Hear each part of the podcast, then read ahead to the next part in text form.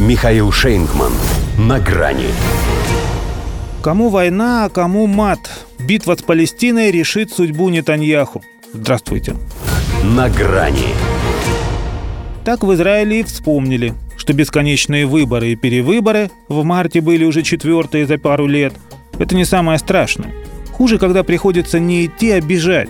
И не на избирательный участок, а в бомбоубежище. В Тель-Авиве теперь открыты все. Тем не менее, здесь не отчаиваются, все-таки город веселья, и не позволяют себе выражаться в духе мэра городка Лот, что в 20 километрах от столицы.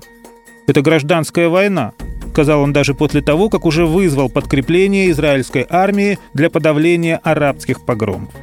Это, конечно, вопрос терминологии. Для Палестины, например, это война священная, потому что с чужим в ее понимании государством. Вот и не жалеет Хамас ракет. И ведь откуда что взялось больше тысячи за сутки?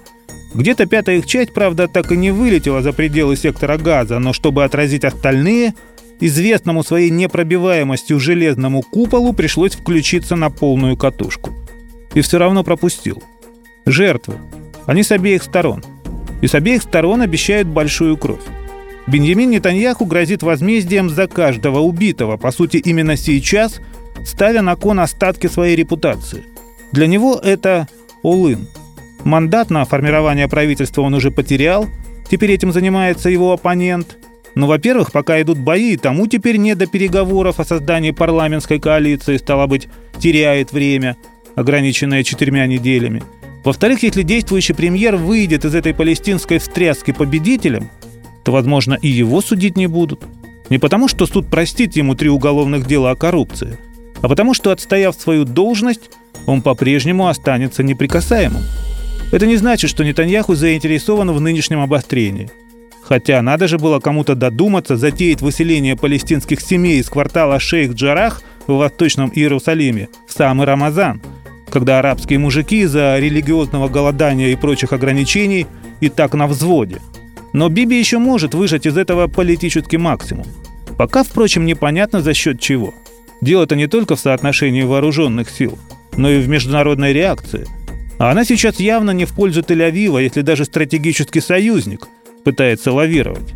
Сам Байден помалкивает, зато его госсекретарь Блинкен, хоть иудеям он и не чужой, осудил ракетные обстрелы Израиля и выразил обеспокоенность напряженностью в Иерусалиме. Помощник президента США по нацбезопасности Салливан тоже пытался поучаствовать.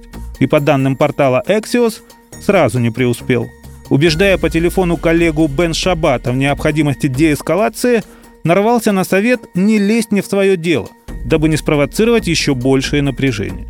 Иначе говоря, рассчитывать Израиль может только на себя. Ну и на того парня. Нетаньях уже будет делать все, чтобы не получилось, что кому война, а кому мат. До свидания. На грани с Михаилом Шейнгманом.